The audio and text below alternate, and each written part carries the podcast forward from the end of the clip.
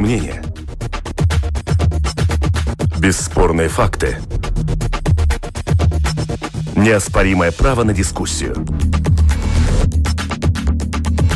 Это «Открытый вопрос» на Латвийском радио 4.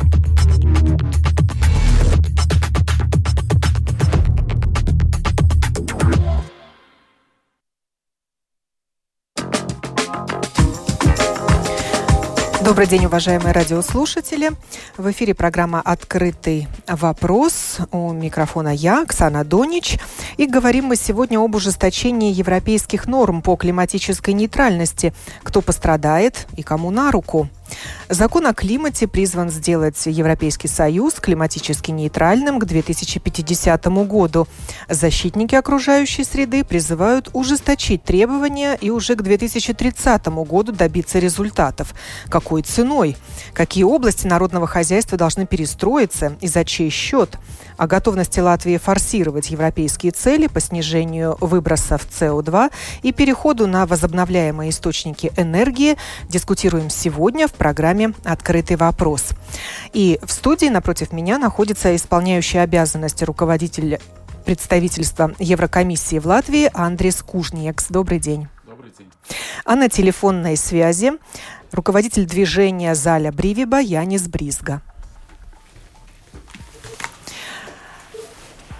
Депутаты Европарламента готовы выдвинуть новые требования и снизить выбросы вредных веществ в атмосферу до 60% по сравнению с уровнем 1990 года.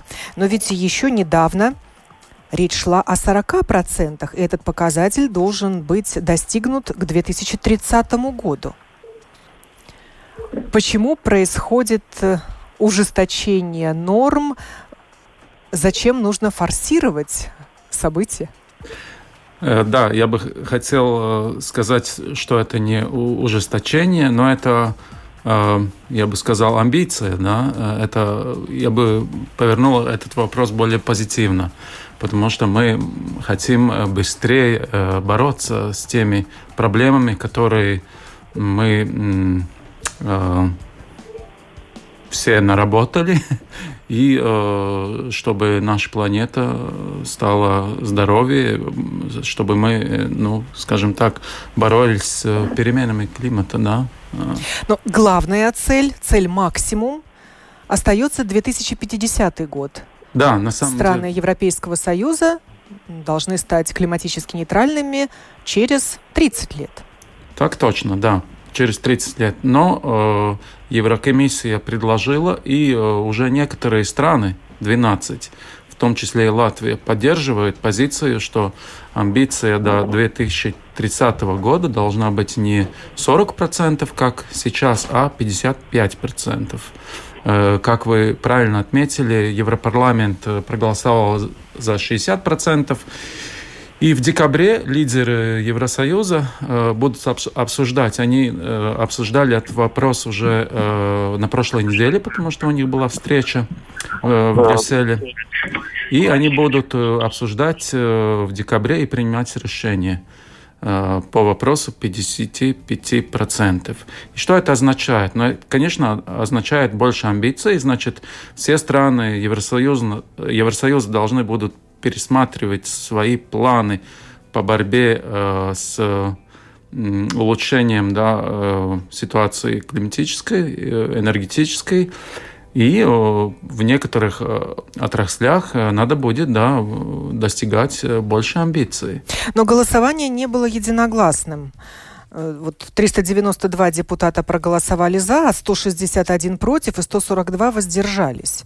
То есть э, не такое это однозначное решение взять и вот тут повысить эти проценты.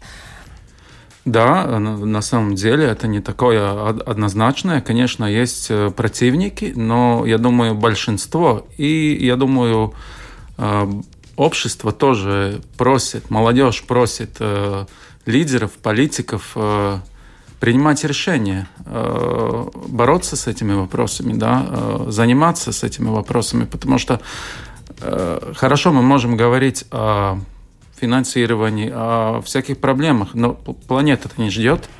планета же меняется, а мы сами это чувствуем. У нас наводнение в некоторых регионах, у нас не такие зимы уже, да, как мы привыкли и так далее, да, так что но планета не ждет, и я думаю, Европа должна быть лидером по борьбе с переменами климата. Мало того, в конце прошлого года была объявлена чрезвычайная ситуация в области климата.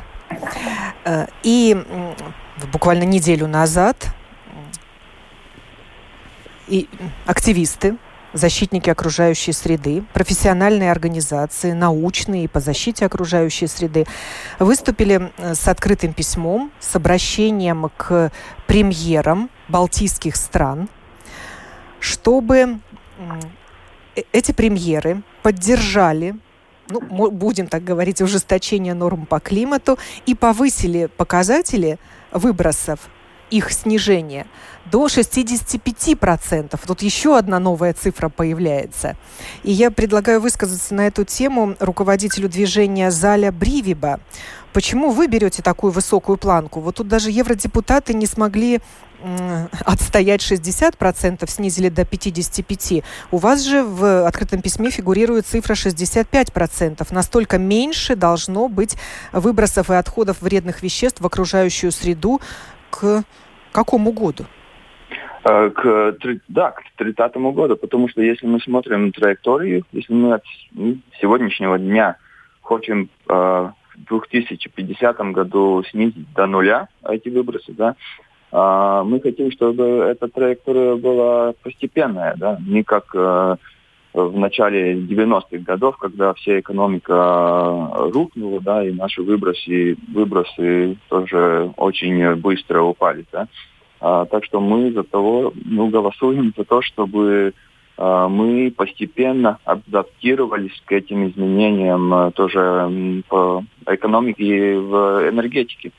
И для Латвии это уже в Латвии, в нашем национальном плане по климату и энергетике, мы уже сами эту цель 65% для себя записали. Так что для Латвии это никакой, ну, это никаких изменений не было бы, если бы ну, даже на Европейском Союзе ну, уровне мы решились на цель 65%. Потому что мы уже сейчас очень снизили свои выбросы по сравнению с 90-го года, потому что 90-й год это мы еще были в Советском Союзе, и выбросы э, климатические были очень-очень высокие. Что для нас Ваш призыв, вот с какой целью вы отправили Открытые а, письма премьерам балтийских стран. А, мы сотрудничаем с э, литовскими, эстонскими организациями. Латвия уже, как говорилось, на, э, как бы э, работает с этими странами, которые предлагают высокие амбиции. Мы хотели, чтобы эстонцы и литовцы тоже ну, свои цели немножко повесили, как, как и Латвия чтобы они присоединялись э, к этим странам. Для Эстонии это, конечно, очень трудно, потому что у них э, энергетический сектор, э, ну, очень климат недружный, там используется лигнит, это как уголь, да, и у них выбросы одни из самых больших в мире, ну, на одного человека, да. Так что у них, конечно, проблем довольно, ну, намного больше, да, чем, чем ну, чтобы чтобы изменить свой энергетический сектор. В Латвии у нас нет своих э, э, ресурсов, да, мы все импортируем, так что энергоэффективность, э, изменение, ну, как мы используем энергию, тоже использование возобновляемых ресурсов, это только, ну, поможет экономическому развитию. Вы призываете премьеров э, Латвии, Литвы и Эстонии на следующем собрании Европейского совета проголосовать за повышение вот этого показателя снижения выбросов до 65%. Сейчас, как мы услышали в студии, сошлись на 50 процентах. 55 процентах. Это совет, да, но парламент голосовал за 60. Так что там еще ну, есть возможность э, э, вариантов, э, и тоже скандинавские страны тоже голосуют за 65%. Так что в конце года еще премьер-министры должны тоже решать этот вопрос. И не исключено, что все-таки показатель поднимут. И для выполнения тогда взятых обязательств у нас остается не так много времени, 10 лет, а то и 9. Мы можем не успеть, денег может не хватить на то, чтобы так быстро перестроить э, производство и сельское хозяйство. Ну, у нас тут в Латвии, я думаю, самая большая проблема в транспорте, транспорте потому что ну, мы используем э, старые автомашины, а они ну, не только влияют на климат, но тоже на, на, на качество воздуха. И, конечно, это большая проблема, потому что тоже мы не сможем всем людям купить электромашины да, в следующие 10 лет. Это, это, это, это понятно и, и, и это невозможно. Так что я думаю, что все эти вопросы мы сейчас должны о них говорить и искать ответы. Э, и мы не, не, не, ну, не должны ждать до 30 года, чтобы начать думать э, о всяких всех этих э, решениях. Накануне я связалась с профессором Латвийского университета, деканом факультета бизнеса, управления и экономики, экономистом Гундерсом Берзиншем. И тоже задала ему этот вопрос, за чей счет мы будем добиваться такого значительного снижения выбросов в атмосферу. Чтобы снизился уровень СО2 в атмосфере в 50 году, мы должны, в принципе, раньше достичь некоторых результатов.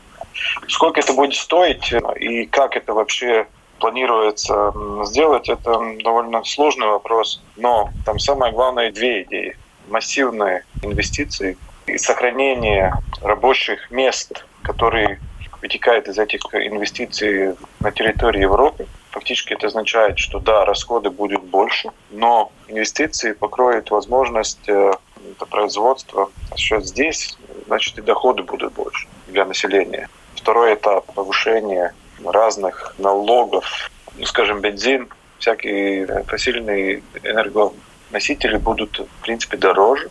И третье – это налог на границе Европы по поводу продукции из стран, которые не соблюдают эту карбоновую нейтральную политику. Это такие три главные позиции, как Европа думает э, достичь эту цель. Значит, с одной стороны, инвестиции, налоги и, скажем, конкурентоспособность наших предприятий, ну, европейских предприятий против тех предприятий, которые не соответствуют этим нормам, значит, там будут на границе Европы облагаться дополнительным налогом, который как бы, поможет компаниям быть более конкурентоспособными. Вот такие три цели. Но, может быть, для развитых европейских стран, крупных стран Европы это и не составит труда, а для Латвии откуда мы получим такие инвестиции и как сильно нам придется перестроить промышленность и поменять автопарк населения? Да, ну вот это мы уже слышали. Идея налога на автомобили старых, которые эти нормы не соблюдаются. И такие инициативы, наверное, будут больше и больше. А на Латвии самое большое влияние будет, э, наверное, на трансформацию сельского хозяйства. Потому что сельское хозяйство одно из самых больших производителей СО2 эмиссий. Будут доступны довольно большие фонды, 1 триллион но это на весь Европейский Союз? Да, на весь Европейский Союз. И там еще дополнительное финансирование планируется с инвестиционных проектов дополнительно. Но чтобы мы вообще могли работать в этом направлении, самое важное, чтобы мы активно работали насчет привлечения этих инвестиций, потому что, например, при сельском хозяйстве 40% э, этих субсидий будут все больше и больше полагаться только на тех производителей сельскохозяйственной продукции, которые будут а, как раз использовать эти новые технологии. Мы должны будем переоборудовать практически все, что мы, как мы сейчас делаем. Мы должны будем это менять, иначе субсидии, в принципе, мы не получим. В дальнейшем, если мы так будем работать, то одни будут получать субсидии, которые а, работают по-новому, а те, которые работают по-старому, уже не будут получать. Но чтобы начать работать по-новому, тоже нужны субсидии. Да, и они будут э, доступны, но тем, которые будут перестраивать производство. тоже сельскохозяйственное производство. У всех будут новые задачи, которые будут сложные насчет перестройки наших и предприятий, и любых видов деятельности.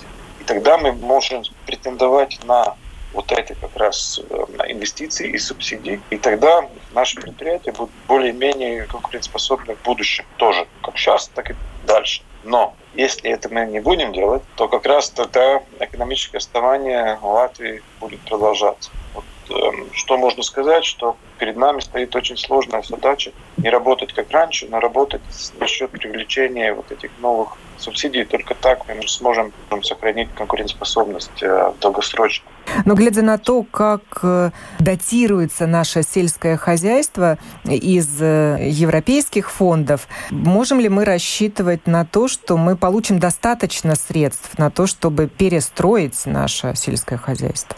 Я бы сказал, это довольно важная задача нашего правительства как раз насчет э, достижения таких условий финансирования, чтобы наши предприятия это получили.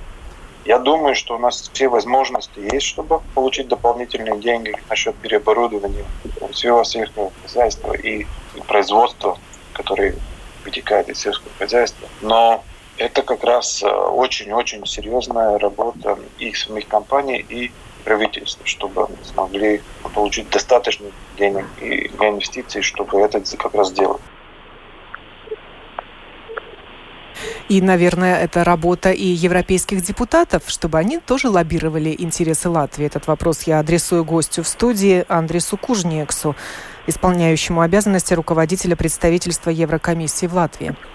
Работа евродепутатов э, состоит в том, чтобы они э, приняли решение о новом бюджете Евросоюза 2021-2027 года, потому что на самом деле, как и профессор Берзенч отметил, э, в бюджете не только традиционная часть 1 э, триллион, но 750 миллиардов план э, возобновления экономики.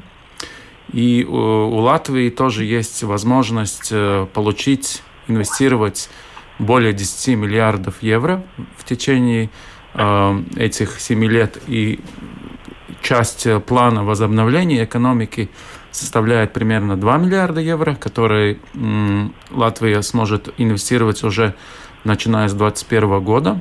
И э, одно из условий во всех про программах э, и кохезии, и этого плана э, возобновления экономики – Э, более 30% э, проектов, программ э, как раз направить на зеленый курс, зеленое соглашение.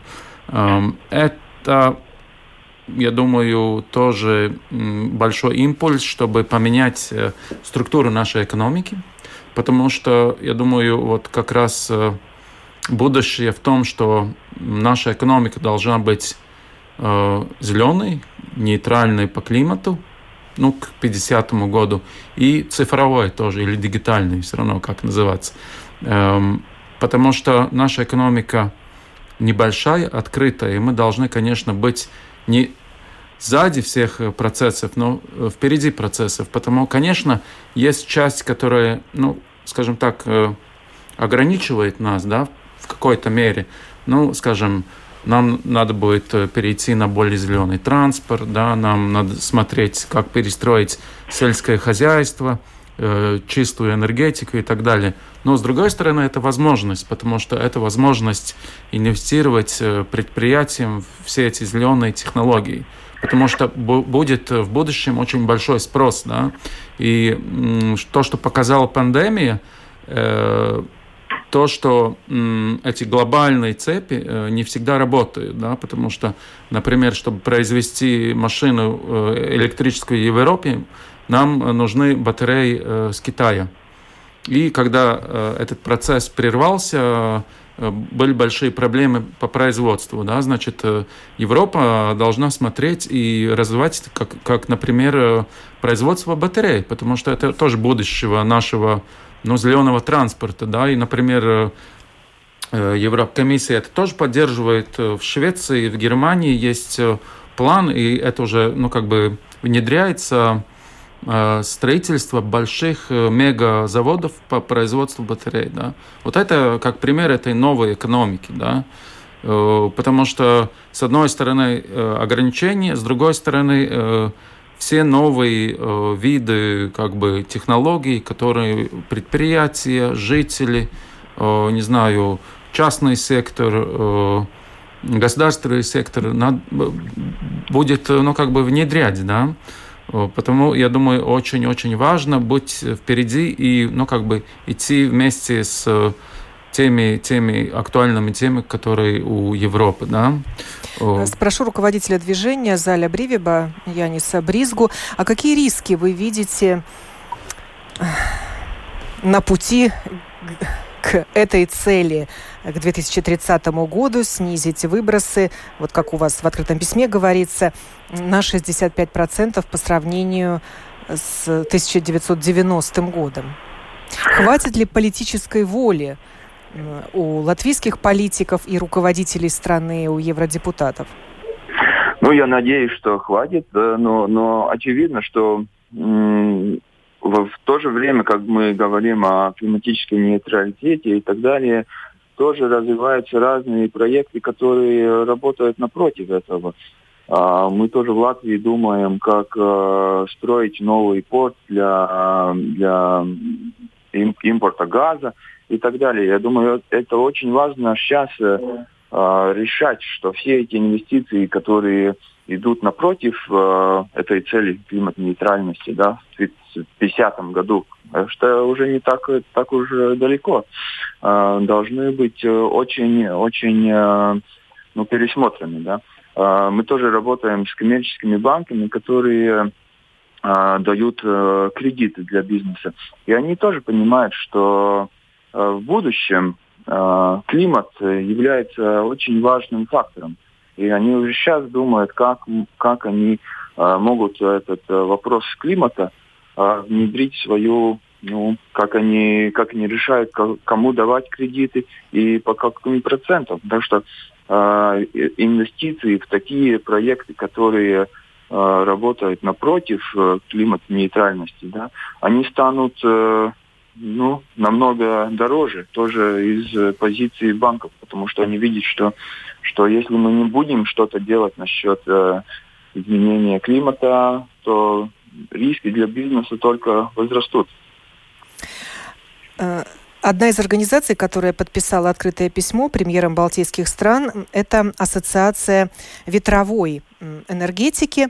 И с профессором э, Латвийского университета Гундерсом Берзеншем мы поговорили и об этом. И он сказал, что ниша в этой области в Латвии еще не заполнена. У нас довольно хорошая ситуация, потому что есть у нас гидроэлектростанции, так что у нас не так плохо.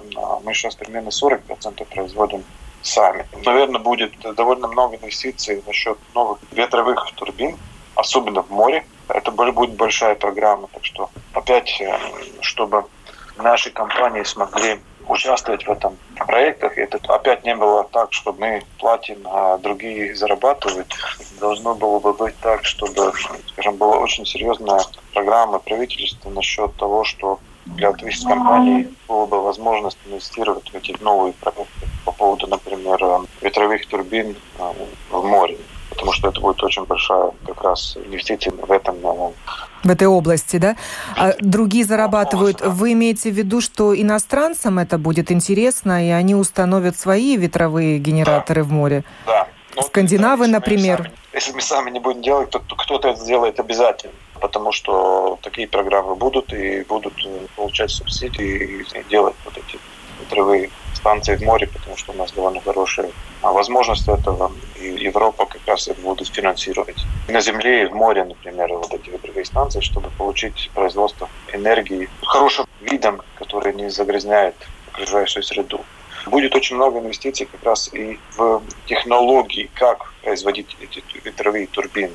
Не знаю, как наше предприятие, но там очень большая часть инвестиций будет как раз насчет развития технологий, как это производить их лучше. Например, одна из стран, где это очень развивается, это Португалия. Ветровые как раз турбины и солнечные батареи. И, например, они уже сами делают э, и ветровые турбины, и все инвестиции, короче, остаются в Португалии по поводу вот, э, как раз производства ветра. А, так что новая идея может э, тоже помочь экономике.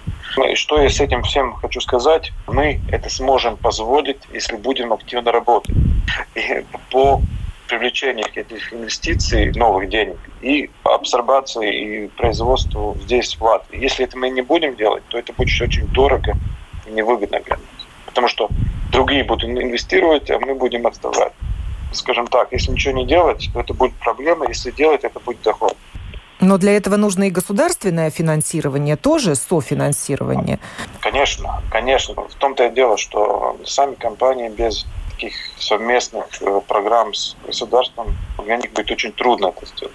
Потому что эти все проекты очень э, сложные, большие и требуют э, очень большого капитала для этого, чтобы сделать. Так что государство должно и кофинансировать, и вообще сделать так, чтобы мы эти программы для Латвии получили нормальном виде, так чтобы было выгодно для нашей компании. А найдется ли это софинансирование в госбюджете? Ну, в принципе, вот эти все проекты, они задуманы так, что они будут как бы окупаться сами по себе.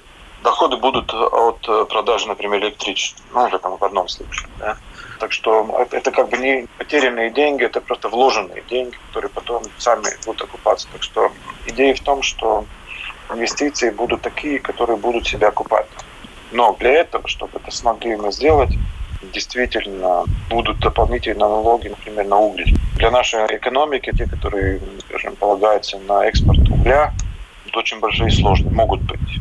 А весь наш транзит, который мы построили, углевой бизнес в порту, а может быть очень рискованным, потому что от угля Европа очень сильно будет отказываться. Если будут тоже для, скажем, мест добычи угля, например, в Польше, которые где очень большие, там и Франции, а, очень большие программы, чтобы вот эти конкретные индустрии отказались от использования угля в производстве электричества и добычи угля.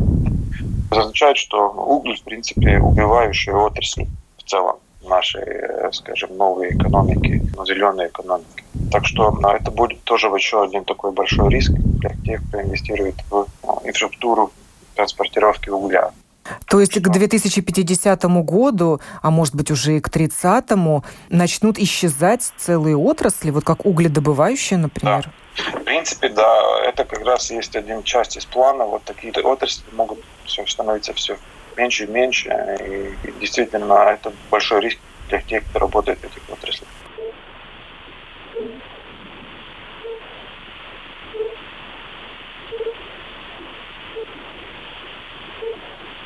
Это уже вопрос, который ну, на повестке дня не один год, и все знали, что уголь будет снижаться, да, ну, значит, перевозка угля. И это происходит, и я думаю, что порт и вообще транзитная от, отрасль работает, чтобы заменить да, это с другими видами да, э, транспортировок. Так что я думаю, это, ну, это процесс, который меняется. Но я хотел бы эм, отметить и, а, и привести пример э, о том, что господин Берзинч сказал насчет ветреной энергии и тоже э, солнечной энергии. Если посмотреть статистику, то Латвия, я думаю, в последнем месте э, по числу установки новых э, как бы станций ветреных и э, солнечных. И одна из больших проблем, что мы наблюдаем, и я думаю, что мы должны ну, думать, как э, этот вопрос, может быть, обсудить, это очень, скажем так, большие препятствия, которые ставит самоуправление развитию этих проектов, и тоже довольно негативное мнение жителей. Мы, э, может быть, э, слышали о опыте, который был в Тукумском районе, где э, инвестор пришел, предложил, значит, инвестировать в ветреную энергию, установить, я не помню, 50 турбин, но жители и самоуправление проголосовали против этого, да, с предлогом, что это некрасиво, что там, не знаю, звук и так далее. Я думаю, и есть другие индикации, что довольно негативное да, как бы отношение к этим проектам. Думаю, мы должны провести ну, диалог, дискуссию с обществом и обсудить все мифы, которые существуют насчет, вот, например, ветреной энергии на Земле.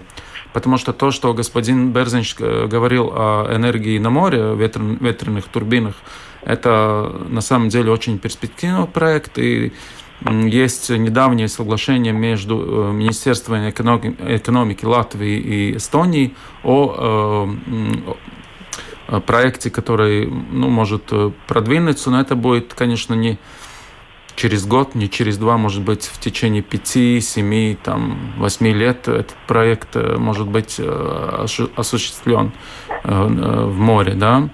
Э, так что э, вот эта отрасль энергетики, на самом деле, и переход на чистую отрасль энергетики очень-очень важный. И в Латвии, несмотря на то, что исторически у нас ну, примерно там почти 40% э, возобновляемых ресурсов в энергетике. Вопрос к защитникам природы. Вы выступаете за повышение показателя снижения выбросов вредных в атмосферу, но при этом не очень понятна ваша позиция в отношении вот той же ветровой энергетики. Ведь от защитников природы мы часто слышим, что вот эти ветровые генераторы, они будут вредить птицам, которые гнездятся или пролетают над теми территориями, где могут быть установлены эти турбины. И поэтому ну, вставляете палки в колеса бизнесменам, которые готовы инвестировать средства в развитие этой отрасли возобновляемой энергии? Ну, насчет э, ветряной энергии есть э, специальный, э, ну, как бы, э, принцип, которые там должны быть использованы. В Латвии есть карта мигрирующих птиц. Там эти места, где ветряные, ну, ветряки ставить не надо, они всем, э, ну, все их э, знают. И, в принципе, новые проекты, которые развиваются, они а, ну, не влияет негативно на, на, на миграцию птиц и популяции птиц. Там больше проблем в том, что люди не хотят такие проекты, потому что им кажется, что это будет э, ну, некрасиво или будет влиять как- как-то на их э, здоровье.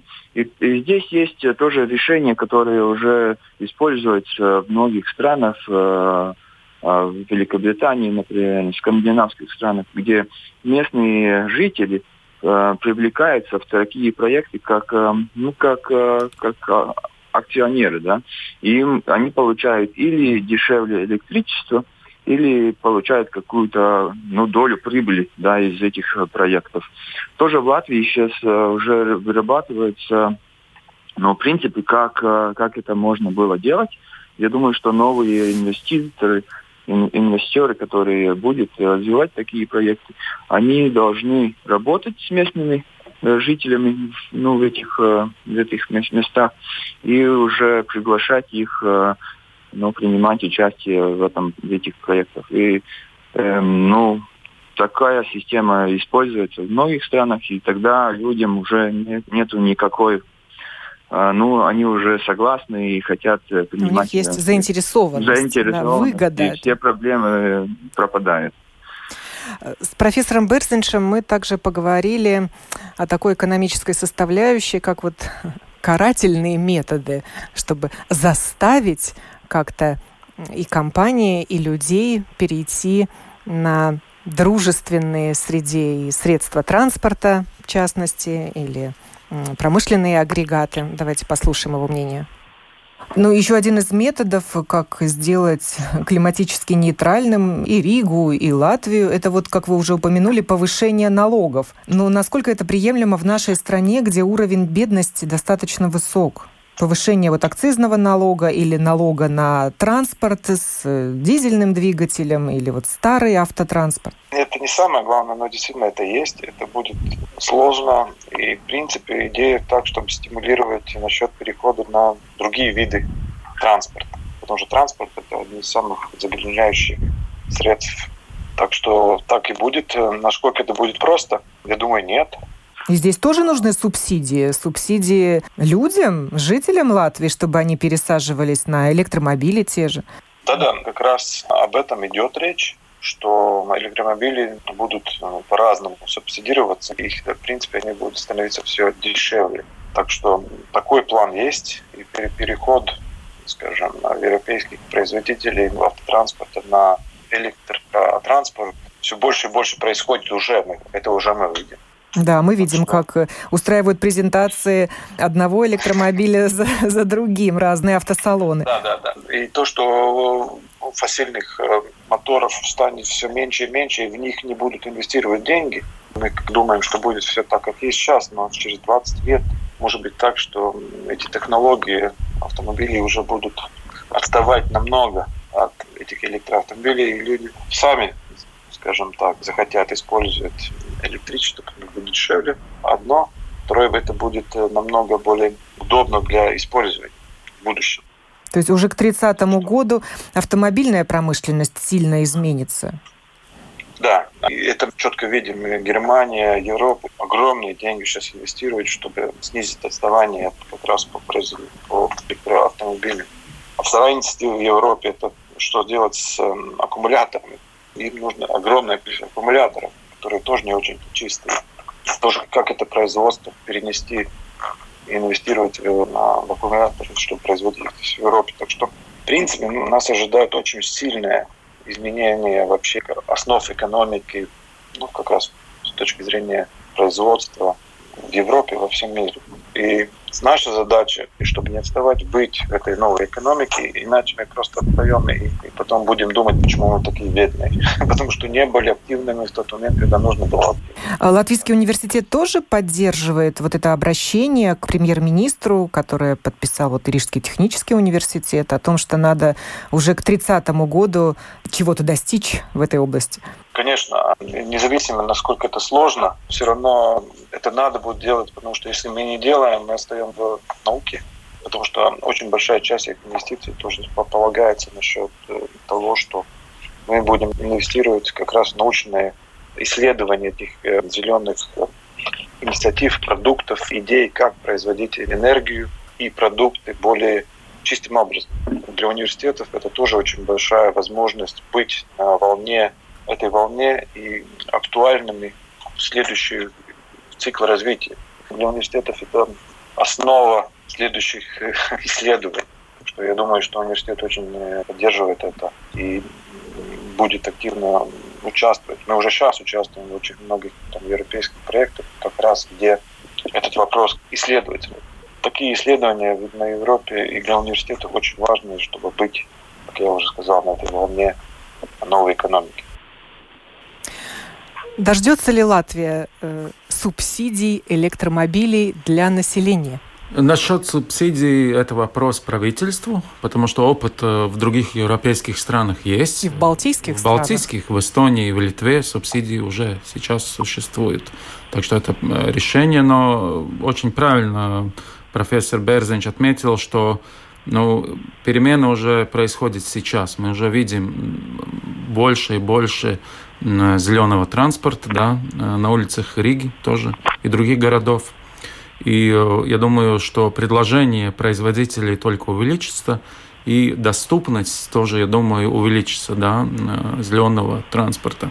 Но и... это как-то зависит э, от э, той части европейского пирога, на которую может претендовать Латвия. Да, это зависит. И те же самые субсидии, и тоже строительство, значит, Э, пунктов э, зарядки для электромобилей. Это тоже э, возможно. И на самом деле это финансируется уже сейчас.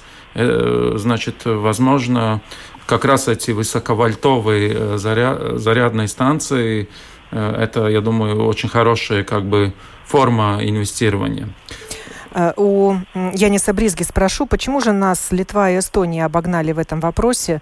А Латвия отстает. Не хочет наше правительство выделять э, субсидии в этой области для населения?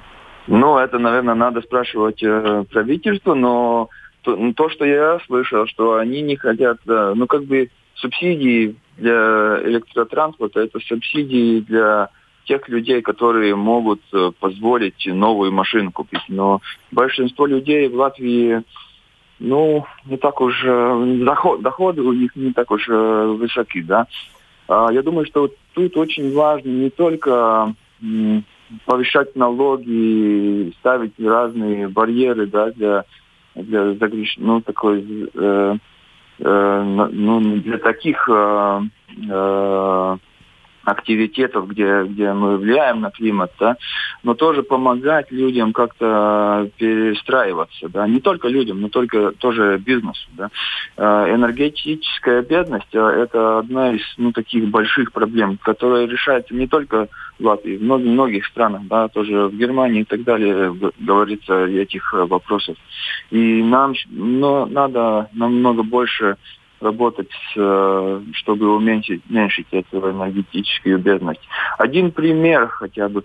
Сейчас в Латвии большинство местных управлений э, помогают э, ну, самым бедным жителям заплатить счета да, на электричество, на, на тепло. Но я думаю, что в, в будущем не надо инвестировать деньги, чтобы оплатить счет а в энергоэффективность э, э, жилища, где эти люди живут, или в более энергоэффективные электроприборы, которые они используют, да. Потому что если мы будем только помогать платить счета, да, это можем платить э, следующие 10-20 лет. Но если мы инвестируем в энергоэффективность, то это поможет людям жить в более комфортабельном ну, дому, да, но тоже снизить э, э, эти, сколько это стоит, да. Так что очень много думаю, задач что... стоит перед правительством да, Латвии, но о которых мы сегодня тоже... говорили. В целом программа была посвящена ужесточению европейских норм по климатической нейтральности, так скажем, повышению планки в этой области. Говорили мы о том, кто пострадает и кому на руку. Ну, наверное, всем нам на руку, чтобы мы жили с использованием новых технологий и в окружающей среде, которая не вредит нашему здоровью.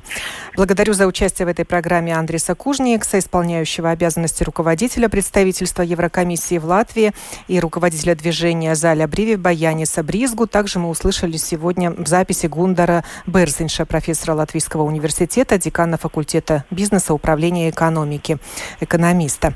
Благодарю за подготовку этой программы продюсера Валентину Артеменко. А я, Оксана Донич, на сегодня прощаюсь с вами. Хорошего вам дня.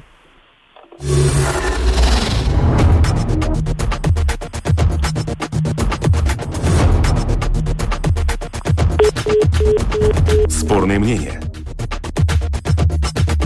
Бесспорные факты. Неоспоримое право на дискуссию.